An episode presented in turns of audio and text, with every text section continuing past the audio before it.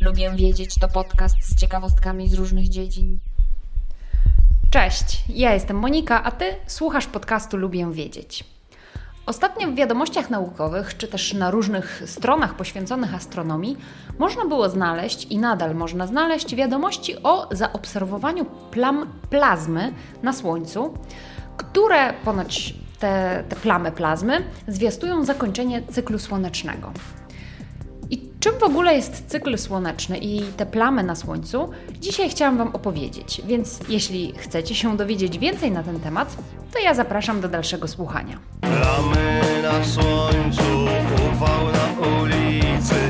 I od razu na początku zapowiadam, że nie mam wykształcenia wyższego z fizyki czy też astronomii, więc to, co teraz powiem, będzie miało wartość raczej dla osób, które się nie znają na takich zagadnieniach, czyli takie jak ja.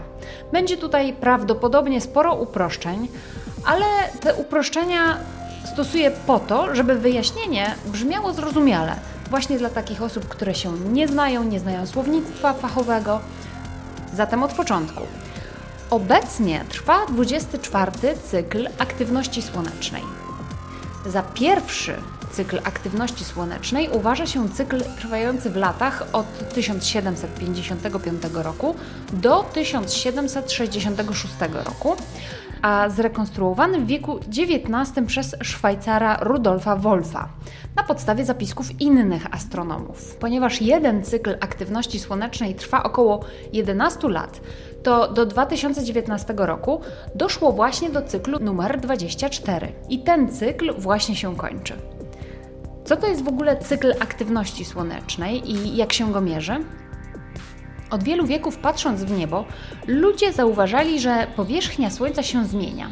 Zanim wynaleziono odpowiednie narzędzia do obserwacji, na Słońce tak naprawdę można było patrzeć na przykład przez wzburzony pył w trakcie burzy piaskowej albo przez cienkie chmury.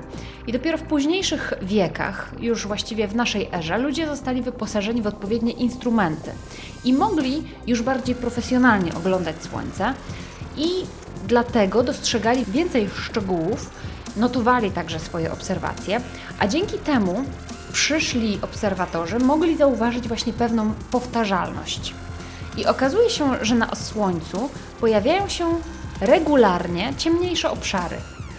I te ciemniejsze obszary również regularnie zmieniają miejsce występowania na tarczy słonecznej, a także częstotliwość występowania.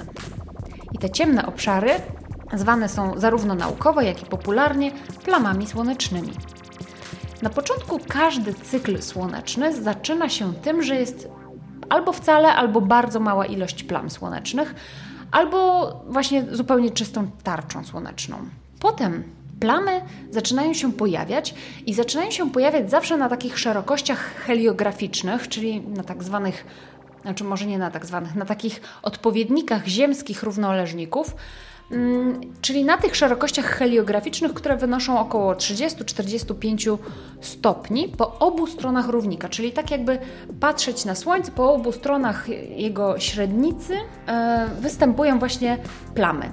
I czasem ta średnia szerokość występowania plam zmniejsza się, czyli te plamy zbliżają się do powiedzmy równika słonecznego i wtedy jest ich coraz więcej. Następuje tak zwane maksimum słoneczne. I następny cykl zaczyna się od tego, że te plamy oddalają się od równika. Plamy słoneczne widać z Ziemi jako ciemniejsze obszary na powierzchni Słońca. I ten ich rzeczywisty obszar na powierzchni Słońca waha się od setek aż do ponad 100 tysięcy kilometrów, czyli to są ogromne, ogromne przestrzenie. Każda plama, powiedzmy, żyje czy też trwa, jest widoczna przez około dwa tygodnie. Są plamy, które trwają czy też zostają dłużej, są plamy, które zostają krócej, ale średnio jest to dwutygodniowy cykl życia takiej plamy. I plamy słoneczne są chłodniejsze niż temperatura ich otoczenia, a także mają silne pole magnetyczne. Wydawałoby się, że tak naprawdę im więcej tych plam słonecznych na Słońcu, czyli tych zaciemnionych obszarów na Słońcu, tym Słońce będzie ciemniejsze, ale nic bardziej mylnego.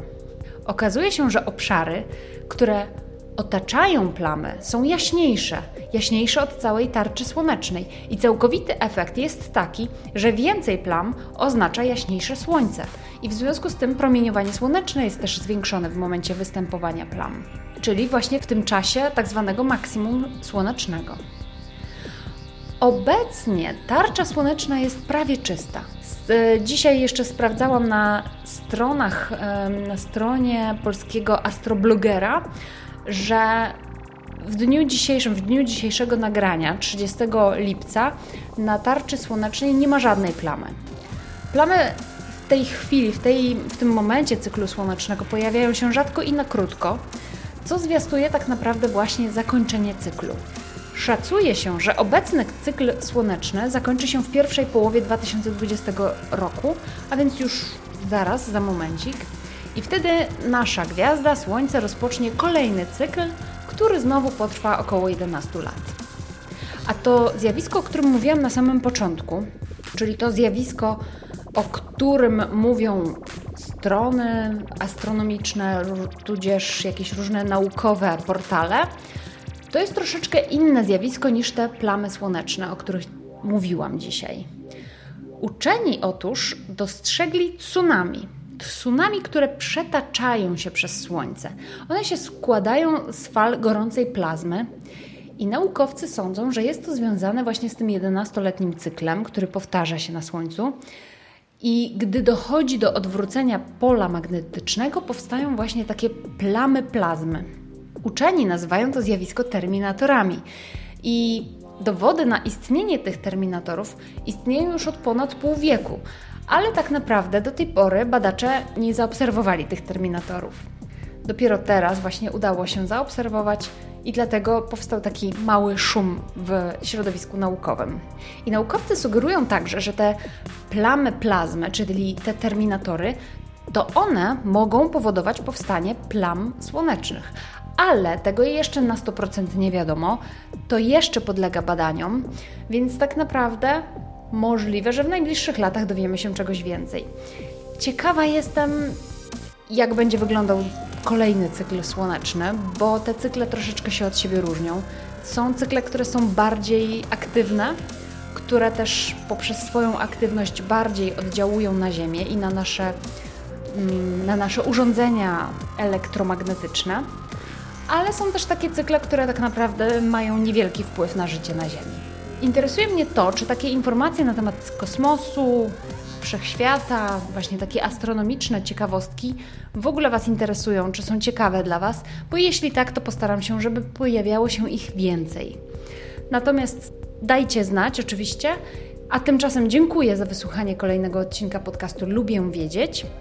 Jeśli takie ciekawostki Was interesują, to zachęcam do subskrypcji mojego podcastu w swojej aplikacji. Wtedy nie przegapicie kolejnego odcinka. W dzisiejszych notatkach zamieszczę linki do źródeł informacji. Możecie także polubić fanpage podcastu na Facebooku, bo tam zamieszczam dodatkowe nowinki.